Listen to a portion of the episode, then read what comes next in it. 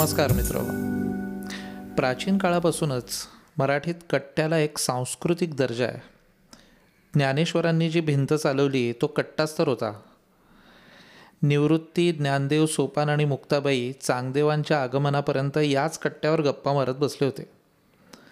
गप्पा हे बृहन महाराष्ट्राचं वेळ घालवण्याचं साधन नसून तो एक समृद्धीचा महामार्ग आहे.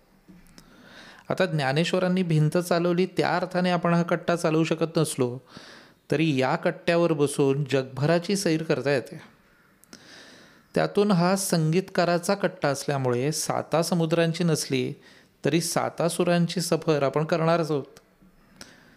खरं सांगतो मित्रांनो या सात सुरांची सफर ही सात समुद्रांपेक्षाही खोल आणि जगाच्या साती आश्चर्यांपेक्षा अद्भुत आहे. आता पॉडकास्टच्या या तंत्रज्ञानामुळे तुम्ही जगात कुठेही असलात तरी हा कट्टा तुमच्यापर्यंत पोचणारच आहे. संगीताची मुसाफिरी करताना माझ्या या भिंगातून दिसलेली मनोरंजनाची ही अजब दुनिया तुम्ही पाहू शकाल. गाण्यांच्या कधी गहिऱ्या कधी गोजीरवाण्या कधी गंभीरही आणि कधी गमतीशीर अशा गोष्टी.